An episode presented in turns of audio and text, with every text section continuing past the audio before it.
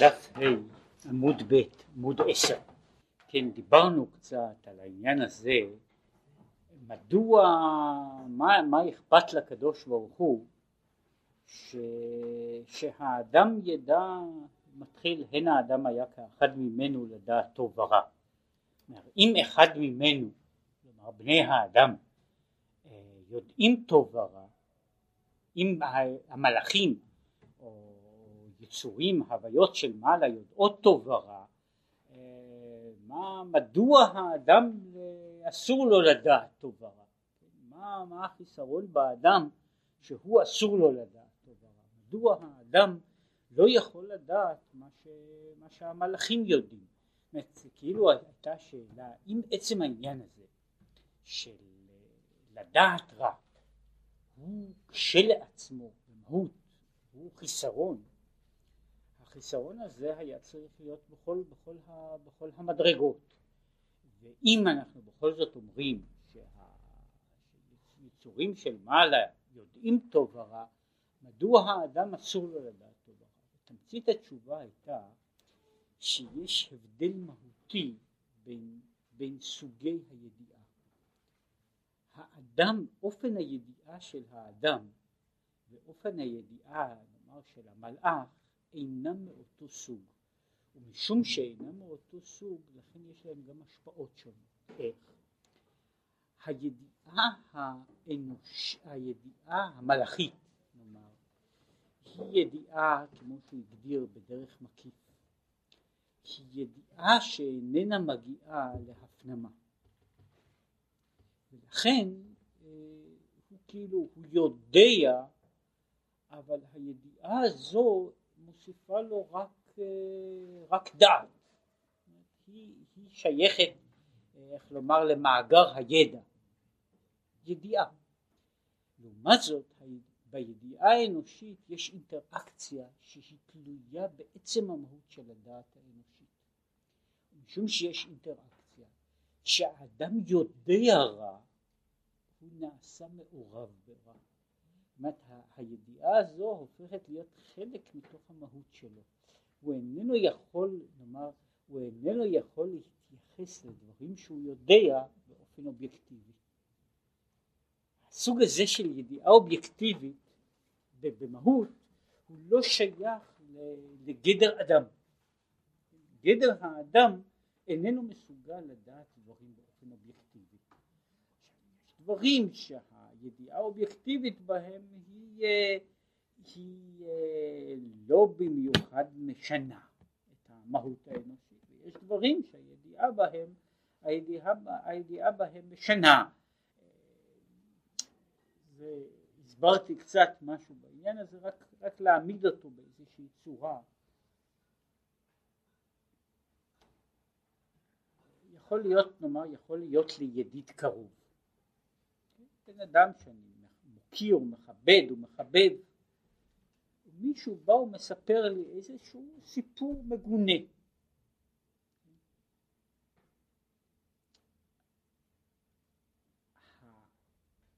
העניין הזה איננו נוסף רק כידיעה, כן? זאת אומרת ידיעה שיש לי כך וכך אינפורמציה, הידיעה הזו יוצרת ממילא איזושהי השפעה יוצרת השפעה, יוצרת השפעה שהיא משנה את מהות היחסים, יכולה לעשות שינוי גדול או שינוי קטן אבל יש איזשהו, איזושהי השפעה על מהות היחסים שהיא מהותית לזה ש, שכל מה שאנחנו יודעים נעשה חלק מן ההוויה שלנו, מה שאומר שידיעת האדם הוא במהותו מהיצורים הפנימיים ומושג הדעת שלו הוא מושג פנימי ולכן הוא אומר לא רצה הקדוש ברוך הוא שיטעם האדם מעץ הדת מפני שהוא מזיק לו.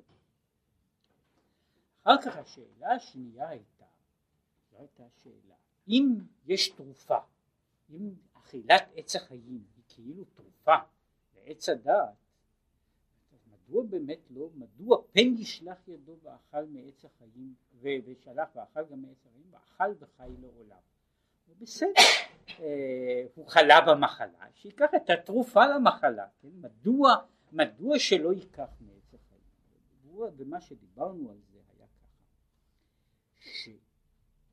שיש דרגות כאלה שהן הדרגות של עץ החיים שנמצאות מעל ומעבר לחלוקה, לחלוקת הערכים בין טוב ורע.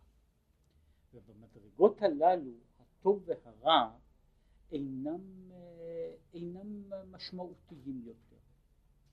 הנגיעה בעץ החיים היא כאילו מעבר אל מעבר לחלוקה של המציאות לאותן מדרגות של, של הטוב והרע. כשהוא מחזיק, עכשיו ההחזקה הזו בעץ החיים, פירושו של דבר שכאילו אני מדלג, מדלג, אני נקשר ב, בדרגה שבה, שבה, בדרגה היא המציאות של, ה, של הטוב והרע, החילוק של הטוב והרע הוא כבר לא רלוונטי. מה קורה על ידי זה? מה קורה על ידי זה? לפי זה, לחזור על מה שאומר, ואם כן, אף שנתערב ברע, הרי גם אם רבו פשעיך, מה, מה תעשה לו? ויכול להיות וחי לעולם. ואז, זוהי כאן הנקודה, אז גם הרע שבו יהיה לו קיום לעולם, מאחר שהוא בבחינת פנימיות, והרע מעורב, ואי אפשר לו להפרידו מעליו. כלומר, הוא רוצה לומר, במובן אחד, כאילו אומר ככה, אם לקחת את הדימוי שהשתמשתי בו, עץ החיים, עץ החיים איננו תרופה לעץ הדעת. הוא רק מסלק את התוצאות של מציאות הרע, אבל הוא איננו פותר מעיקרה את, את קיומו של הרע. הרע ממשיך להיות קיים, אלא שהקיום שלו הוא כעת, אני כאילו מנטרל אותו. יוצא לפי זה שהאכילה מעץ החיים, לפי זה מנציחה את הווייתו של הרע. היא מנציחה את הווייתו של הרע מפני שאין צורך ב, בהתמודדות, אין צורך ב, בתיקון, וה, והרע נשאר קבוע, קבוע בתוך המציאות לעולם. וזהו הפך הכוונה, שהרי צריך להיות בהשלמת המציאות בילה המוות לנצח, שיהיה ובעל טהרה, כלומר הרע צריך להיות מבואר מתוך המציאות, כמאמר והרשעה כולה בעשן תכלה, שזה יהיה לימות המשיח. כן, העניין הזה של, של השמדת, השמדת, עיבוד, עיבוד מציאותו של הרע, הוא תכלית הכוונה של העולם. עכשיו, ולצורך זה אני צריך, אני צריך להיות אה, ברגע ש, שה, ש, שהרע איננו, איננו פועל, ברגע שהוא, שהוא איננו, נאמר, איננו גורם נזקים ש, שניכרים לעין, הוא נשאר, קיומו נשאר מונצח לעולם. היו, היו אה, תופעות כאלה, כל מיני, אה, כל מיני טפילים בתוך העולם, יש, יש להם מטפילים של מחלות עד לטפילים של צמחים, שבשלב ובמקום מסוים הם מגיעים לסימביוזה, הם מגיעים לדו-קיום בשלום עם, ה, עם האורגניזם ש, שהם טפילים עליו. והם אינם גורמים, זאת אומרת, כמה שהם, הם אינם מזיקים נזק בלתי הפיך. במקרה הזה, הקיום שלהם במובן מסוים מנציח את עצמו. ואז הם יוצרים אחר כך במקום אחר, חוץ מזה שהם באמת, הם סכנה מתמדת. אבל הם גם מקום מתמיד, הם באמת חולי, אלא שהחולי הזה נאמר במקרים, במקרים מסוימים הוא לא קטלני, משום שהוא איננו קטלני, הוא, הוא ממשיך את עצמו, במקרה שהוא לא כואב, במקרה שהוא לא מגלה את עצמו יותר מדי. במקומות ובאופנים שבהם הוא מתגלה, שבהם הוא מתגלה, נוצרת החובה לעשות, לעשות נגדו מלחמה, ואז יש דרך, על כל פנים אפשרות, אה, לנצח אותו, אבל כשאני מנסה אה, כאילו אה, במקום ששם הנזק איננו, איננו ניכר לעין, הוא, הוא מולצח לעולם. זה, זה נכון לכל מיני דברים, למין פגמים גנטיים עד ל, ל, ל, לבעיות של, של, של חיות טרף, שכל זמן שיש, שהתוצאה איננה מכאיבה, היא יכולה, יכולה להישאר, רק במקום שהיא יוצאת, יוצאת מגדריה, היא, היא נעשית נושא שאפשר לטפל בו ואפשר לתקן. כיוון שתכלית הכוונה היא להביא את הדברים לתיקון. ממילא אסור לתת להם את, ה, את האופן הזה של, של הרגעה, מפני שיש דברים שהם, שהם, זאת אומרת, שמציאותם בלי תודעה שלהם היא מסוכנת בעצם, בעצם, בעצם ההוויה. זאת אומרת, הדבר הזה נשאר במקומו מפני שאין שום מערכת שיכולה להתריע או אין שום מערכת שנפגעת באופן חמור, חמור במיוחד מתוך הדברים. אין לזה שוב זה נכון אה, אה, לגבי, לגבי כל מיני, כל מיני בעיות, למין בעיות אינטלקטואליות עד לבעיות חברתיות שהן, שלפעמים יש להם, יש להם כאילו תיקון לא, לא תרופה למהות, אלא שיש להם איזה תיקון חיצוני שגורם שהם לא יהיו, אה, לא יגרמו, יגרמו לתוצאות הרסניות. כן, יש, ודיברו על זה, למשל, במובן החברתי, במובן החברתי יש, יש הרשימה שמופיעה ברמב"ם, הרשימה של מדרגות הצדקה. יש צדקה שאני נותן לעני כסף כדי שלא ימות ברעב. כן? וזה בתוך סולם המדרגות זה מדרגה רביעית חמישית. מהי המדרגה הראשונה? שאני נותן לו הלוואה כדי שהוא יוכל לשקם את עצמו ולא יזדקק לעניין הזה של, של, של נפילת העוני. זאת אומרת, זה בעצם זה, זה אותם, אותו דבר. עכשיו, כשאני נותן צדקה לעני, אני באמת איננו מת ברעב, הוא נשאר עני. כן, אחרי שנתתי לו את הפרוטה לצדקה, כן, והוא קנה לעצמו לחם לאכול, הוא עדיין נשאר אביון, הוא למחרת שוב זקוק לפרוטה לצדקה. כשאני פותר את הבעיה מעיקרה, משורשה, אז הוא מפסיק להיות עני, כן, וזה בעצם, אני רוצה לבאר את, את העניין הזה משורשו, אני צריך לגבוה בשורשו, וזה, וכל עוד, כל עוד שיש איזשהו קיום שמכסה עץ החיים לא פותר את הבעיה, הוא לא פותר את בעיית הרע, הוא רק גורם שאני לא ארגיש את, אומר ככה בתוך המציאות שלנו, בעיית הרע איננה בעיה תיאורטית שנמצאת שם, שיש מין דבר כזה בתוך העולם, בעיית הרע היא דבר ש, ש, שנמצא, שמציק, שאני, נתקל בו, ומשום כך אני בעל כוחי צריך להיאבק בו. אמת שהמאבקים הללו לא תמיד נגמרים בניצחון של הטוב, כן?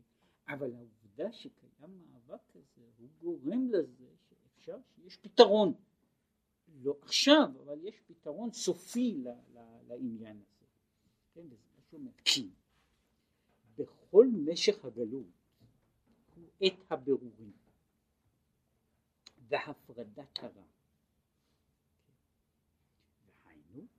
ידי בחינת חוכמה, מפני שכמו שהוא אמר, האופן, ודיברנו על זה כמה פעמים, שהאופן שבו באופן מסוים לגבי הרע, אנחנו למעשה עושים במדרגת החוכמה, כמו שאומר על ידי בחוכמה התברירו, במדרגת החוכמה אנחנו מתקנים את מדרגת הדעת, כאילו מה שאנחנו מתקנים, עץ הדעת, שורש, ה, שורש הבעיה הוא בזה שהוא מעורב, יש בו תערובת של טוב ורע. יש בו תערובת של טוב ורע. בזה שהטוב והרע מעורבים ביחד והם נעשים למהות אחת.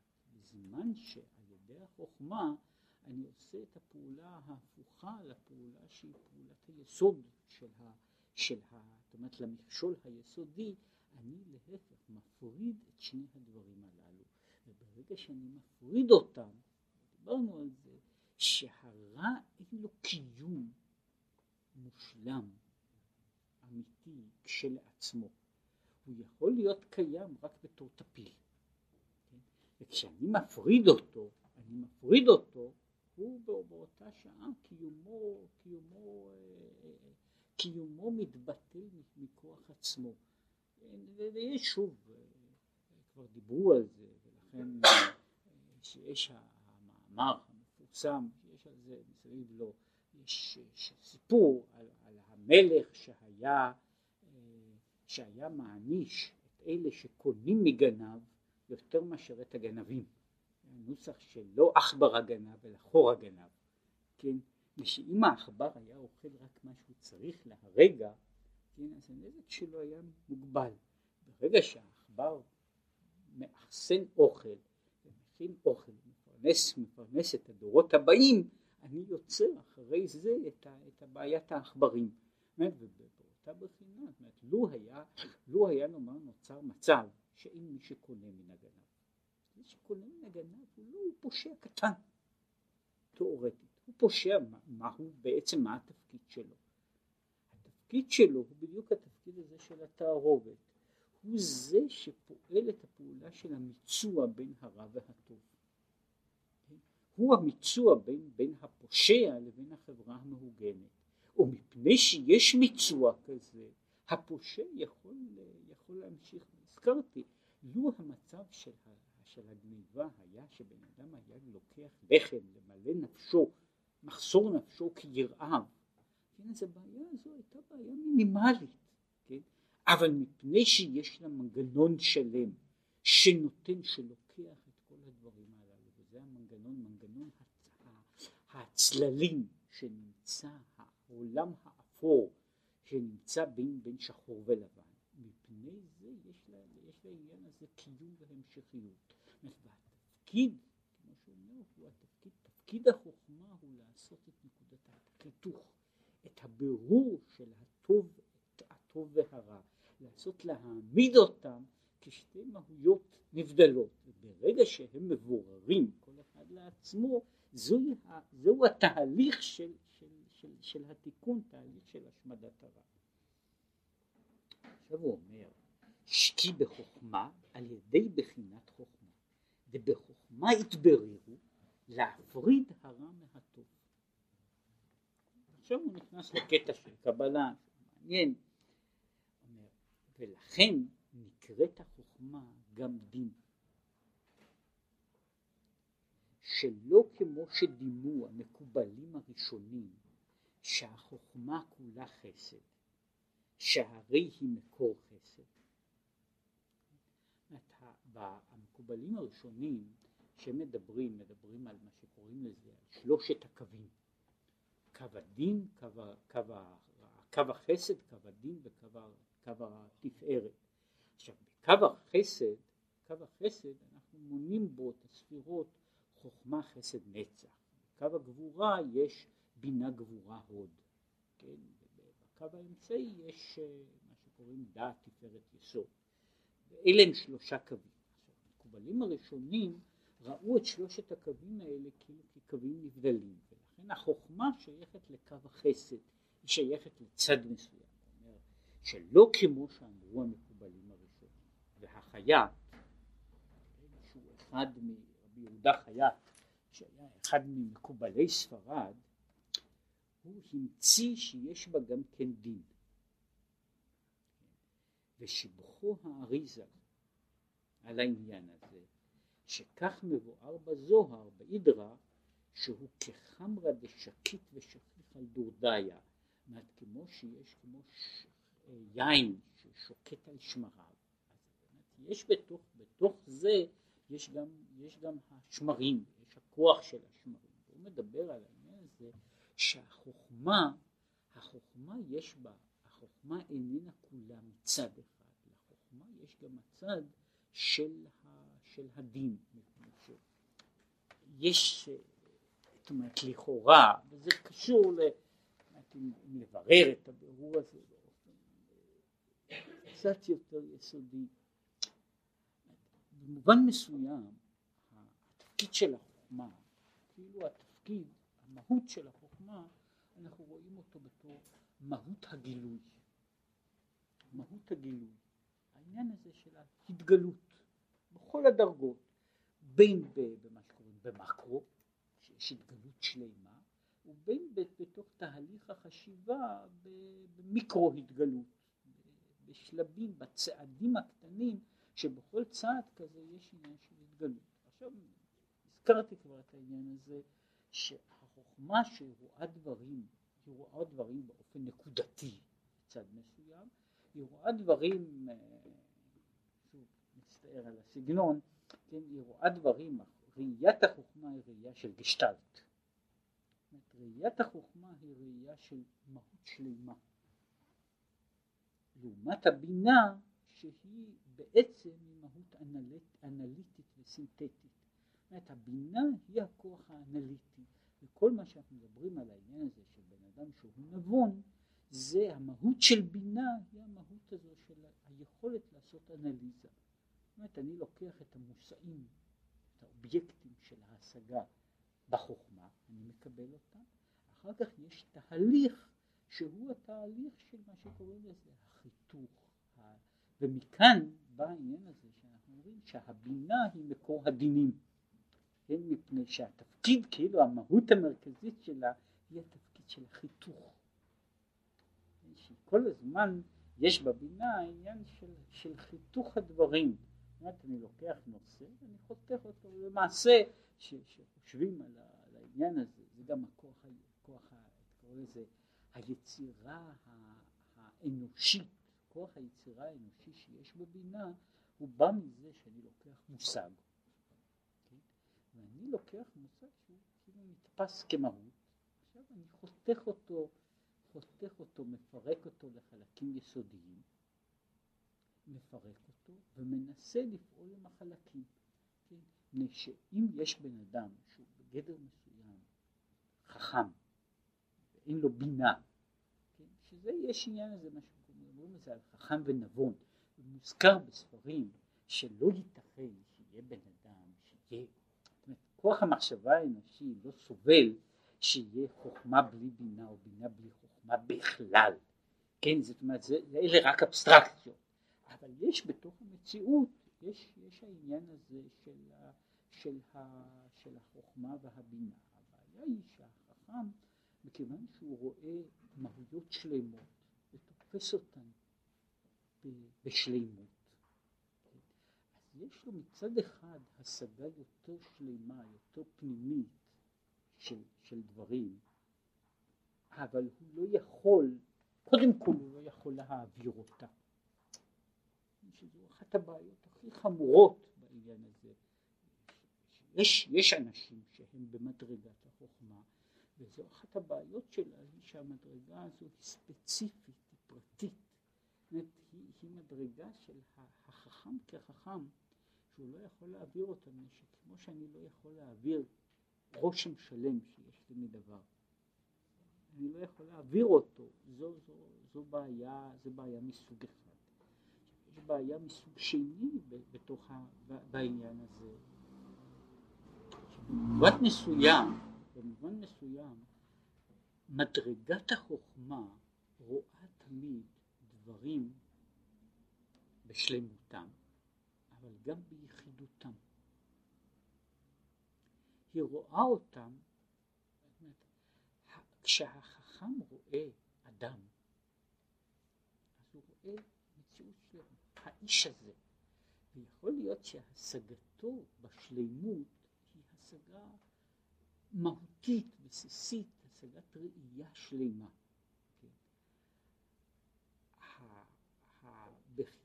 של, של אבל מה? בכל ראייה וראייה של החכם הוא רואה נקודות.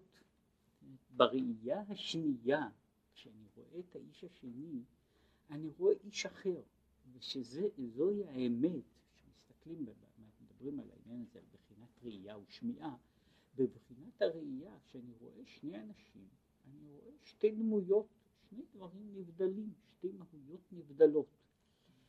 מה קורה במדרגה של הבינה? במדרגה של הבינה אני שובר את התמונה השלמה. אני שובר את התמונה השלמה, אינני רואה יותר מהות. פלוני, דבר, כן? אלא אני שובר אותה. אני שובר את הצורה, את המורכבות שלה, אני שובר אותה לחלקים. הנקודה היא רק שאת החלקים הללו אני יכול להעביר ממקום למקום. אני יכול להעביר ממקום למקום. אני יכול לבנות בניין, בניינים חדשים מפני שאני השגתי ותפסתי את החלקים הללו. למעשה אני, אני משתמש בזה ששברתי תמונה, כן? ומה שאני, שאני מקבל בבינה הוא לא תמונה שיש לה אותה שלימות. אני תמיד מאבד את, שלימותם של הדברים, כן? אבל אני מרוויח על חשבון זה אפשרויות אופרטיביות רחבות מאוד בשביל לבנות בניין חדש. וזה מכוח זה אחר כך על ידי השבירה, על ידי תהליך החיתוך, תהליך האנליזה של הבינה, אני יוצר מהויות שהן אולי לא מהויות אמת, אבל מהויות שאפשר לבנות עליהן, שאפשר לבנות עליהן מערכות אחרות. כן? זאת אומרת, יש דבר כזה, כן? שכשיש סוג של ראייה אני רואה ש, שבעצם אם שואלים אותי כמה זה תפוח ועוד תפוח, תפוח ועוד תפוח על פי האמת האמיתית של שלמות הדברים זה תפוח ועוד תפוח. עכשיו מה שאני עושה בתהליך של הבינה שאני מתעלם מהתפוח, מהיחידיות שלו, מהמהות האופיין, מכל המהות המכלול שלו ואני מוציא ממנו מספר אז אני יכול להגיד שתפוח ועוד תפוח הם שני תפוחים. עכשיו אני הפסדתי על ידי זה את היחידיות של, של החוויה, אבל אני הרווחתי על ידי זה מתמטיקה. כן? זאת אומרת, וזה במובן מסוים אני הרווחתי, שני התהליכים הללו, היה תהליך אחד שהיה התהליך הזה של ההפשטה המתמטית או של הפשטה אחרת, הוא תהליך שדורש, זה, זה אגב זה נכון בכל בכל תחום, אם מסתכלים על זה, כל תחום של, של, של חשיבה, חשיבה יוצרת, וזה לא משנה אם זה מדע או תחום אחר, הוא בנוי על זה שאני חותך נושא לחתיכות, זה ברור שאני מאבד הרבה מאוד מן המכלול, כן? ויחד עם זה אני יכול ללמוד, ללמוד עולם חדש של דברים חדשים, מפני שאני עכשיו יכול לבנות מן החלקים הללו אני יכול לבנות אה, מספר עצום של קונסטרוקציות, לבנות, להוסיף, לחסר. עכשיו זה הכוח של הבינה. אז כמו שיוצא פה, התמצית של הבינה הוא כוח החיתוך, הדין. לעומת זאת החוכמה היא בצד הזה עוסקת בשלמות. יחד עם זה, אמת היא שגם בחוכמה יש מדרגה של דין, והמדרגה הזו, מה שנקרא בספרי הקבלה קוראים לזה אה, גבורות דאבא. כוח הגבורה שיש בחוכמה, שהוא שייך למדרגה ש, שהיא נקראת, יש בתוך החוכמה בחינה אחת שאנחנו אומרים שהיא מדרגת החוכמה ולא מדרגת הבינה, והיא הדבר הבלתי מובן של ההבחנה בין של כן ולא, של אמת ושקר. שההבחנה הזו של אמת ושקר היא ההבחנה שנעשית דווקא במדרגת החוכמה, וזוהי בחינת הדין שבחוכמה, שבחינת החוכמה יש העניין הזה שהוא, נאמר ככה, אנחנו מגדירים, וזה ידוע בכל, בכל מיני שיטות פילוסופיות שניסו לעסוק בבעיה שהיא צריכה להיות בעיה מאוד יסודית, כן? לא כל שיטה פילוסופית נכנסת לזה, שלא כל שיטה פילוסופית נכנסת לסוג כזה של ברור מושגי יסוד, אבל יש הבעיה של איך אני יודע שדבר מסוים הוא נכון.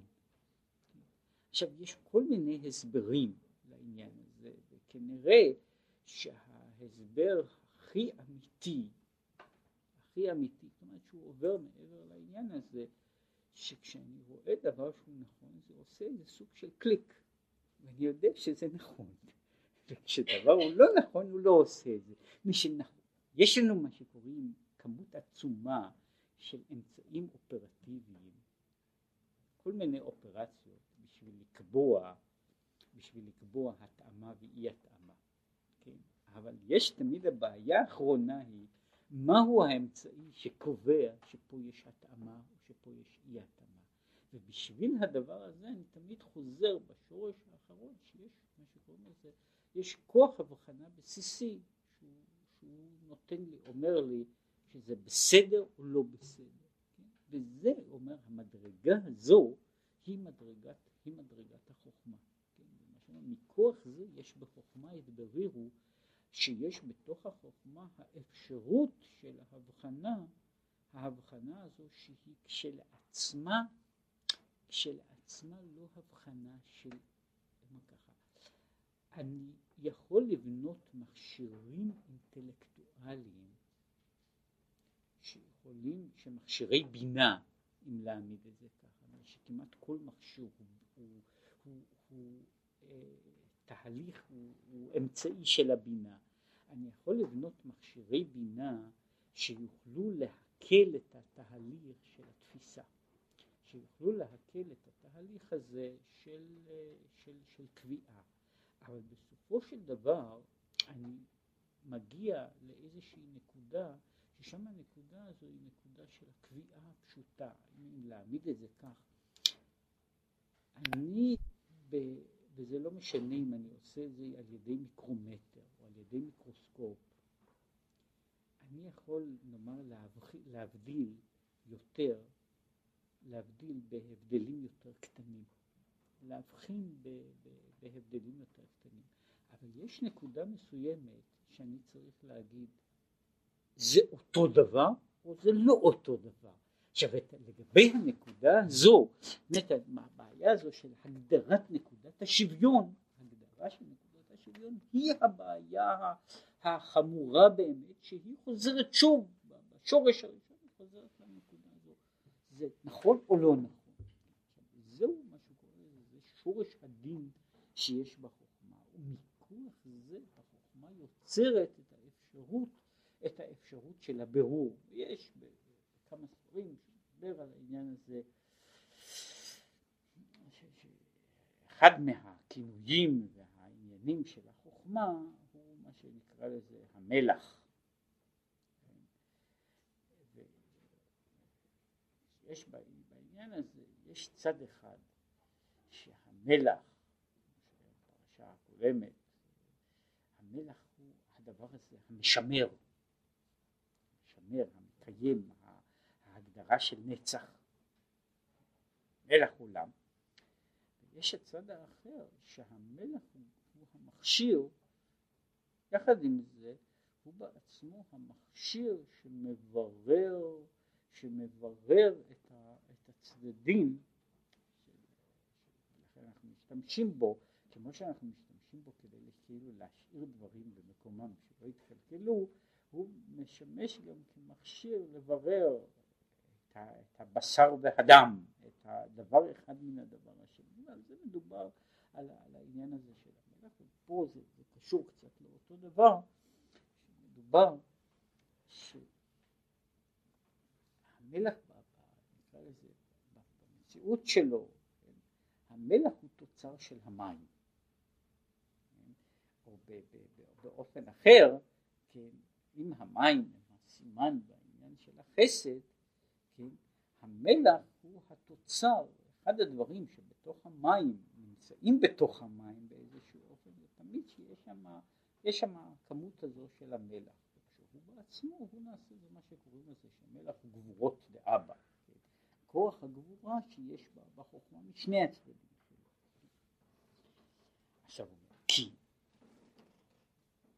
מאחר שיש באורים להפריד הרע, והפרדת הרע זהו על ידי גבורות, שכל העניין הזה של הפרדה זוהי המהות של גבורה, שהמהות הבסיסית של הגבורה היא יצירת הקווים, יצירת הגבולות, יצירת ההגבלות והתחומים של דברים.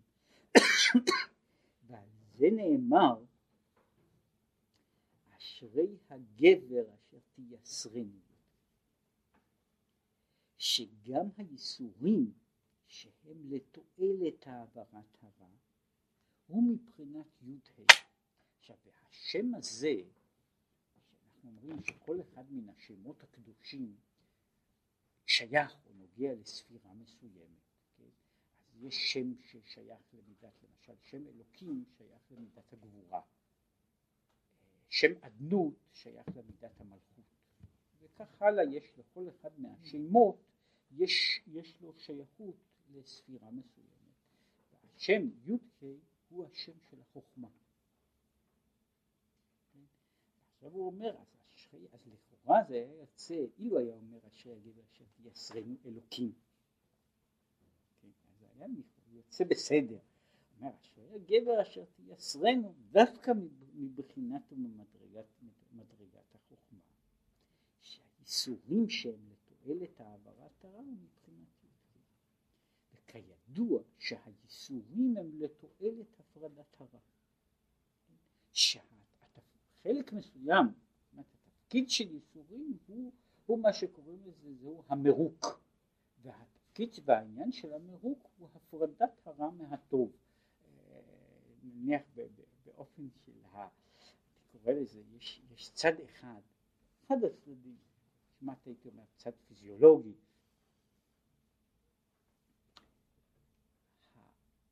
אחד המכשירים של המלחמה של, של גוף נגד העניין של רע שתוקף אותו, זה מה שקוראים כאב. עכשיו, לולי היה כאב, הרע היה פושט בלי שתהיה, בלי שתהיה שום תגובה. אוקיי? שקורה לכל מיני, לכל מיני מצבים, ויש מצבים פתולוגיים כאלה, ש, שהעצבים של הכאב מאיזושהי סיבה אה, מתים לגמרי או, או בחלקם. אז בן אדם יכול, יכול באמת, וכך זה קורה, ילדים שנולדים ככה, הם נמצאים בסכנת נפשות מתמדת, מפני שהם נתקלים ונחבלים ואין להם שום דרך ללמוד על ידי הייסורים את ההפרדה של הרע מהטוב. זאת אומרת אין להם שום איתות שיכול לתת להם את האפשרות להבחין מה שקורה, כן?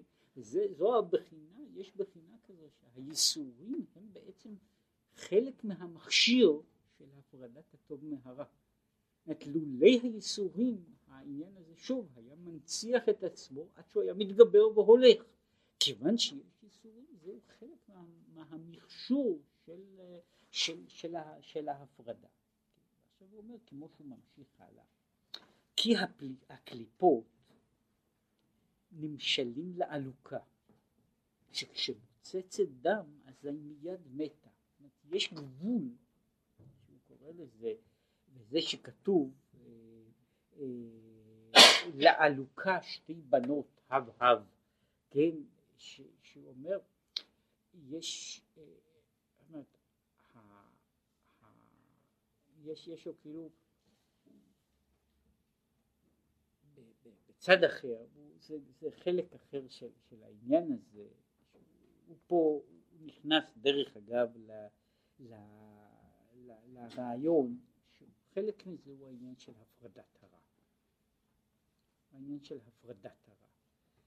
חלק מזה הוא שהוא אחר כך מדבר על זה שהעניין הזה של ההפרדה לכאורה בשלב ראשון בשלב ראשון הוא נראה שאני, וזה סוג של, של טכניקה בשביל העניין הזה, לכאורה זה נראה שכשאני מפריד את הדברים, אני נותן לרע יותר כוח, יותר עוצמה, יותר טהרה, כן, אני, אני נותן לו, ואני נותן לו משהו משלי, כן, וזהו חלק מהעניין הזה שהוא מדבר עליו, אשר שלט האדם באדם לרע לו, אני כאילו נותן לדבר להשלים, להשלים את המחזור של עצמו עד לנקודה של רוויה, עד לנקודה של כיליון עצמי. זאת אומרת, כל זמן שהוא אה, לא יכול לכלות את עצמו, שהוא לא יכול לכלות, הוא לא יכול לכלות את עצמו מפני שהוא לא שלם בתוך עצמו. הוא לא, יש העניין הזה שמדובר עליו גם בספרי הנביאים, שהוא מדבר על זה שצריך למלא את הסאה של הרשעה, ומילוי הסאה הוא, הוא ההשלמה של הדבר הזה, וברגע שמלאה סאתו הוא, אה, הוא מתפקע בתוך עצמו. יש אה, כל מיני יצורים, לדוגמה, שכל, שבזמן שהוא מושלם, בזמן שהוא מושלם, שהוא יצור בוגר, יש לו משך חיים קצר מאוד. יש כאלה, יש, יש אה, זבובים וכיוצא בהם, שהם חיים בתור רימה, הוא חי חצי שנה, בתור בוגר הוא חי יום אחד. יש, יש ציקדות שחיות 17 שנים בתור זחל ואחר כך הוא חי אה, כמה חודשים בתור בוגר. עכשיו הנקודה היא שזה אחד האופנים שעושים את זה. אם הייתי יכול לעשות לו שהוא יתבגר, שכל זה יגיע להתבשל מיד, הוא היה הורג את עצמו שוב מפני שהוא היה מגיע להשלים את את ההוויה של עצמו. זה מה שאומר, וזהו גם כן עניין שעיר המשתלח. הוא מדבר על, על העניין הזה, שהשעיר המשתלח הוא, זה שעיר ששולחים לעזאזל.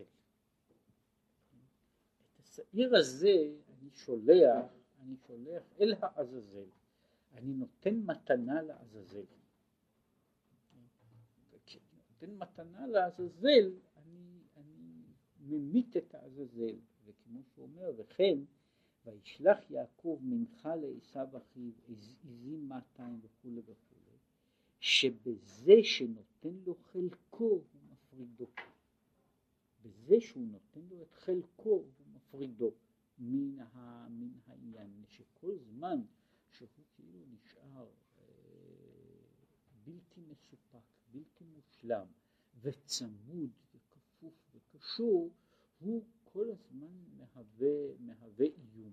ואז אחד האופנים לבודד אותו הוא שאני נותן לו, אני נותן לו את חלקו, ועל ידי זה אני משאיר אותו, אני כאילו מספק אותו, משביע אותו ומשלים משלים את, ה, משלים את, ה, את המעגל שלו. שזה יש, זה, זו בעיה ודיברו עליה הרבה. שזהו תחום בשלמות, זהו תחום של, של, של סכנות גדולות, זהו תחום של סכנות גדולות, ובתחום הזה הוא ידוע, זאת אומרת בטכניקה הזו משתמשים לאמיתו של דבר בכל מיני תחומים, בין בתחומים חברתיים ובין בתחומים רפואיים, בין בתחומים אחרים, אני משתמש בטכניקה הזו, זו טכניקה מסוכנת מפני שהשאלה שלה, ולכן אומרים שהשעיר לעזאזל הוא סוג של חוקה, גזירה, מדוע? מפני שהבעיה היא במובן מסוים בעיית המינון, כן? זו הטכניקה החברתית של הפרובוקטור. הטכניקה החברתית של הפרובוקטור היא בעצם אותו דבר. אני מנסה להשמיד את הרע על ידי זה שאני כאילו מעורר אותו. אני מעורר אותו, אני נותן לו לצמוח. אני נותן לו לצמוח ועל ידי זה, על ידי זה אני ממית אותו.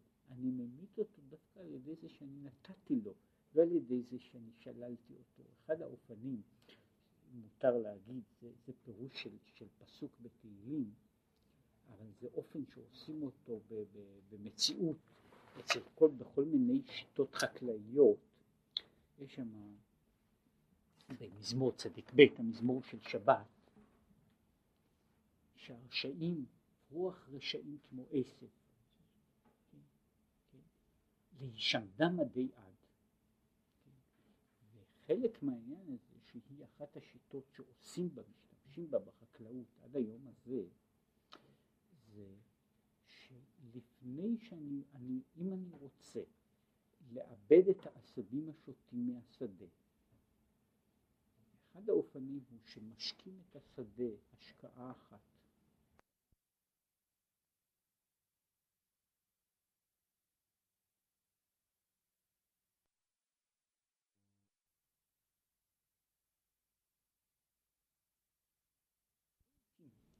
כל זמן שהם היו זרעים, זאת אומרת שהם לא הגיעו לצמיחה, הם מסכנים אחר כך את היבול לעולם, כן? מה שאני עושה זה שאני נותן להם לצמוח, אני נותן להם לצמוח כדי למות, ואם הוא לא יצמח, אני לעולם לא אפטר ממנו. זו אותה בעיה של מה שקורא לזה עם נבגים של חיידקים, אין לי כמעט שום דרך להיפטר מהם, הם עמידים מפני כל מיני דברים. כן? אם אני רוצה להשמיד אותם, אני צריך לתת להם אפשרות, אפשרות איכשהו להתפתח ולהרוג אותם, כן? שאני שם אותם בהקפאה עמוקה, כן? הם, אני לא, הם לא יזיקו, אבל הם יישארו לעולם ועד, כן? ואחד האופנים שאני צריך לתת להם, וזה ידוע, זה, זה, זה קשור מה, מהבעיה של פסטור עד לבעיות אחרות, הבעיה של הגבולות, כן?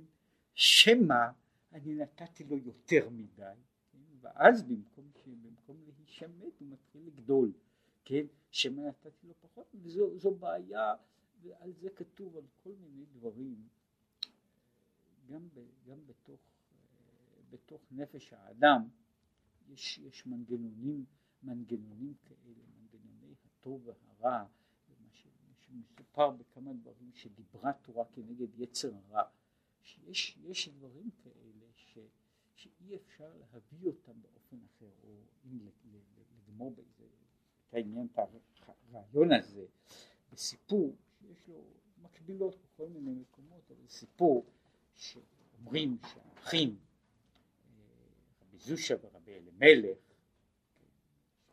מפורסמים בכל מיני עניינים, כן, אז מסופר ככה על שיחה ביניהם, שרבי זושה אומר לרבי אלימלך, אומר אלימלך אלימלך, הרי אתה היית כמו כל הנשמות בתוך האדם הראשון, בתוך האדם הראשון, למה נתת לו לאכול מעץ הדעת? למה נתת לו? אז הוא אומר לו, אחי, אם הוא לא היה אוכל מעץ הדעת, הוא היה חי לעולם, ותמיד חושב, איזה הזדמנות הפסדתי. מה היה, כמה טוב היה אילו. ונתתי לו שיאכל ויראה מה זה. זאת אומרת, יש דבר מסוים, שהוא בנוי על אותו דבר, יש איזה דימויים בכל מיני ספרויות, יש דברים מסוימים שהדבר, הדבר הוא, הוא אה, הרע שכאילו נמצא במצב, במצב ביניים, הוא נשאר, אין, אין דרך להשמיד אותו, הבעיה היא שוב להפריד אותו, וכדי להפריד אותו לפעמים צריך לתת לו אופן שהוא, אה, שהוא יתגלה, הוא יתפתח. וכן צריך להיות. צריך להיות. לאחר שכבר טעם האדם מעץ הדעת ונתערב ברע. יכול להיות דרך שבה האדם לא הגיע בכלל, הוא לא טעם מעץ הדעת, הוא לא מתערב ברע. אבל ברגע שהוא מתערב ברע, וכעת הוא אומר, ההתערבות ברע, ההתערבות ברע היא, היא אופן שבו, שאינני יכול להימנע יותר ממנו. יש בעיה כזו, שגם בה מתעסקים כעת בכל מיני עיסוקים. אפשר, בנו על זה גם ספקולציות, אבל יש לזה גם עניינים של מציאות. אם היו מגדלים תינוק בסביבה סטרילית לגמרי, אז יש כל הסיכויים, כל הסיכויים שהתינוק היה גדל יותר מהר וגדל יותר טוב. תאורטית אפשר לייצר, באמת אפשר לבנות מהות כזו של, של יצורים שחיים בתנאים סטריליים, סטריליים לגמרי, ואז הם אינם, אינם סובלים מכל זה. כן, הבעיה היא כל הזמן שעל ידי זה אני לא הרגתי את כל הטפילים, כן? אלא אם כן זה נעשה במכלול כל העולם כולו. אני לא הרגתי את הטפיל, אלא שאני אה, אני נמצא נמצא מוגן מפני שאני לא התערבתי בו. עכשיו מה שעושים כעת זה, זה הדבר זה הדבר המעניין שזו גישה אחרת לאותו דבר בעצמו. כן? מה, מה כעת עושים כדי להילחם בכל אלה? כשאין לנו דרך או שאנחנו חושבים שזה לא שווה ולא כדאי אה, אה, לבנות מחיצה אל מול הטפילים, מפני שהם קיימים. כן? אני בעצם עושה את זה ממה שנותנים לבן אדם אה, אה, הרכבה של הבבואות עד לכל דבר אחר, אני בעצם מזריק לו את הטפיל. אני מכניס אותו, אני רק מכניס אותו בצורה כזו כן, שאני יוצר חיסון. למעשה זו טכניקה אחרת של טיפול באותה, באותה בעיה. אני לא יכול להשמיד את הטפיל, אבל אני יכול לבנות הגנה שהוא, שבה הוא לא יזיק. עכשיו הוא אומר ככה, לו האדם לא היה טועה מעץ הדעת, אז הוא היה נמצא במצב, מה שקראתי, מצב סטרילי. כן? הרע לא נוגע בו. ברגע שהרע עכשיו מעורב, אז אני, אני לא יכול כבר לבנות את הטכניקה הזאת. עכשיו יש טכניקה אחרת שבה אני יכול לעשות את הדברים. זאת עכשיו אינני יכול לעשות את זה, אינני יכול לבנות לו מחיצות מבחוץ, משהו נמצא גם מבפנים. כן? עכשיו הטכניקה היא שאני צריך לעשות מלחמה פנימית, הפרדה פנימית של התא, זה תהליך הרבה יותר מורכב, כן? אז הוא אומר, כך צריך להיות, אזי צריך לבירורים, עד שיפרידו על ידי שיקחו כל ניצוצי קדושה שבו. עכשיו אני צריך להפריד, להוציא את ניצוצות הקדושה מתוכו, להפריד אותם, להבדיל אותם. יש לי עבודה לעשות, אני קודם לא הייתי צריך לטפל כאילו ברע, לא הייתי צריך להתייחס לבעיה הזו. עכשיו שהוא נמצא אני צריך להפריד אותו לחלקים, אני צריך לחלק בתוכו בין הרע והטוב. וכל זה הוא על ידי החוכמה, שבחוכמה יתברו, לפי שגם בה, לפי שיש בה גם בחינת גבורות, להיות תייסרנויה, כמו שכתוב, כאשר ייסר איש את בנו, כן השם אלוקיך מייסרק. זאת אומרת, אז יש העניין הזה שמה שנקרא ייסורים של אהבה. הייסורים של אהבה הם התהליך של, הם התהליך שהוא בפירוש לא תהליך, הוא לא, זאת אומרת, ככה, התהליך של ייסורים של אהבה, חוץ מאשר אנשים בודדים, אף אחד לא מזמין. בנוסח שיש, יש בקריאת שמע שעל המיטה, שישנו בה הרבה מאוד סידורים, אז אנחנו מבקשים אחרי שיש נוסח של תפילה לפני קריאת שמע שמבקשים מחילה וסליחה ואנחנו מבקשים שהקדוש ברוך הוא ימרק אותנו מכל חטאינו אבל לא על ידי ייסורים וחולאים רעים. זאת אומרת יש שם הגדרה אני רוצה מרוק אבל אני יכול לבקש מרוק שלפחות יהיו חולאים טובים ייסורים טובים. זאת אומרת יש להיפטר לגמרי בלי ייסורים, כן, אני לא יכול, אבל אני יכול לבקש שהייסורים יהיו ייסורים שיהיו נסבלים, שלא יהיו כאלה שיהרסו אותי יחד עם המירוק, כן, ש, ש, שאני אוכל איכשהו לצאת מתוכם. וזה מה שהוא קורא לזה, שיש כל המדרגות של ייסורים של אהבה, שהם בנויים על זה שהם עומדים ב, ב, בתוך אותו תחום, שיש הגדרה מעניינת, מה זה נקרא ייסורים של אהבה? ייסורים של אהבה זה ייסורים שאין בהם לא ביטול תורה ולא ביטול תפילה. זאת אומרת, שהאישיות איננה נפגעת על ידי הייסורים. יש ייסורים, אבל הייסורים האלה לא מפריעים לי לעשות דברים אחרים. שיש ייסורים כאלה שהם פוגעים בתפילה ובתורה לא פחות מאשר בעבירות. לפעמים יותר, הם יותר פוגעים בתורה מאשר פוגעים בעבירות. אז הייסורים האלה גם איזה תהליך של מירוק. אבל זהו תהליך, תהליך מסוכן של מירוק. כן? זוהי, זוהי מדרגת החוכמה, שהיא מדרגת הבירור. פה רק להעמיד את זה מה שאין כן הוא אומר בחינת כתר שלמעלה מהחוכמה היא רחמים פשוטים. אומר במדרגת החוכמה זה היה כל מה שהוא הסביר שבמדרגת החוכמה יש חלק של דין ומכוח הדין שבה היא יכולה להיות מכשיר הבירור של המציאות. מה שאין כן בחינת הכתר. כי רחמים פשוטים. ושמה כחשיכה כאורה. כחשיכה כאורה. אין הבדל בין חושך לאור בין רע לטוב בין מר למתוק. וזהו בחינה של עץ החיים. ולכן פן ישלח ידו ולקח גם מעץ החיים. ואז וחי לעולם. מאחר דאם צדקת מה תיתן לו? כמו שהוא אומר. שבמדרגת הכתר שהסברתי שבוע שעבר שזו המדרגה שממנה התשובה וממנה באה נקודת הסליחה והכפרה שהיא מדרגת הכתר.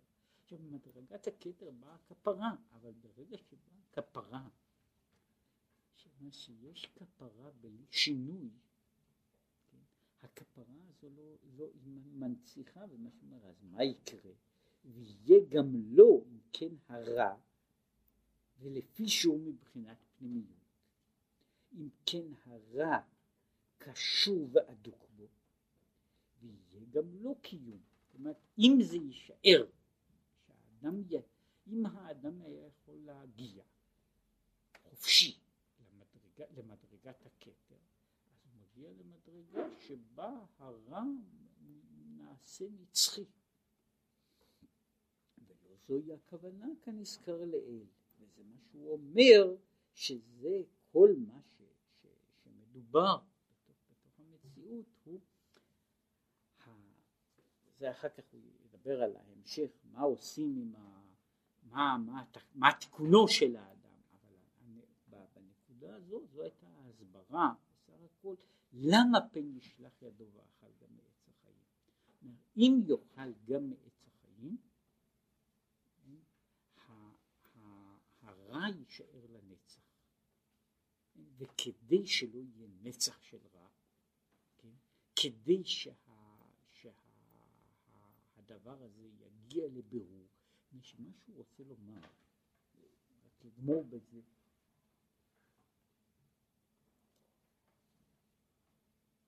אמת היא שמדרגת הכתר מדרגת הכתר זו מדרגה שהיא כל כך גבוהה שבה ההבחנה בין טוב לרע זה לא, כאילו, זה לא חשוב.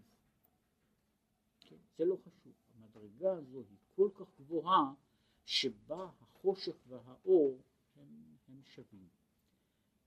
עכשיו הנקודה היא רק שהחושך והאור גם במדרגת הכתר הם לא שווים. זה לא יוצר שוויון של, של שני הדברים הללו. זה רק יוצר שהם נעשים אינדיפרנטיים, שהם יוצאים שהם מתעלמים מול, uh, בתוך היקף יותר גדול.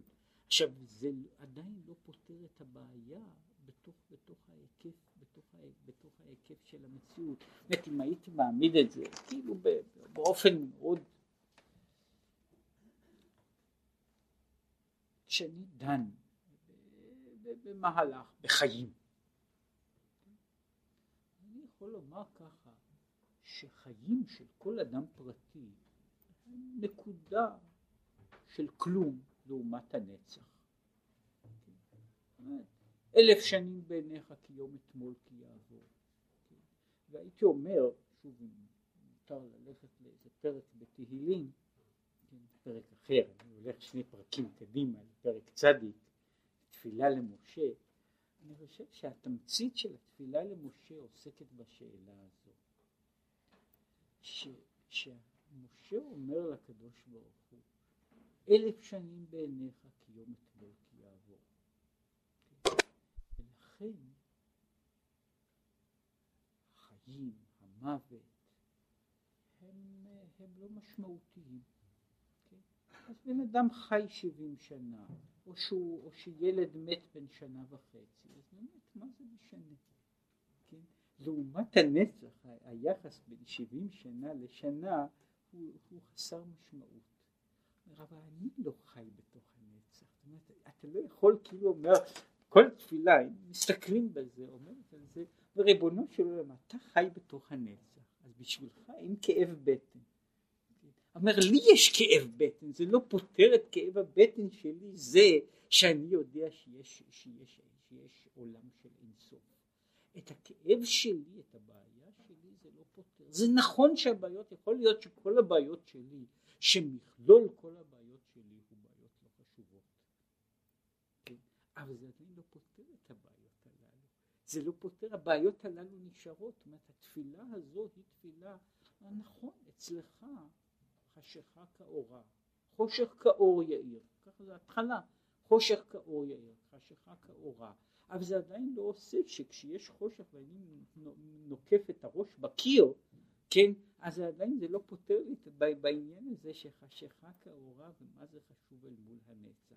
זאת עכשיו מה שהוא מעמיד פה זו אותה נקודה, אל מול הכתר הדברים מתגמדים, הם מתגמדים ככה שזה כבר לא נעשה, זה לא נעשה חשוב, אבל הדבר הזה נשאר, הרע והטוב עדיין נשארים דברים מובדלים, כן? החושך והאור הם עדיין דברים מובדלים, וכדי ש... ומכיוון שתכלית הכוונה בכל זאת של עולם שלם, כן? לכן האחיזה הזו בנצח, האחיזה הזו בנצח היא לא, היא לא, היא מסוכנת כאשר, כאשר הרע קיים, ומשום כך זה, בערך, ככה לקחת את אותו דבר,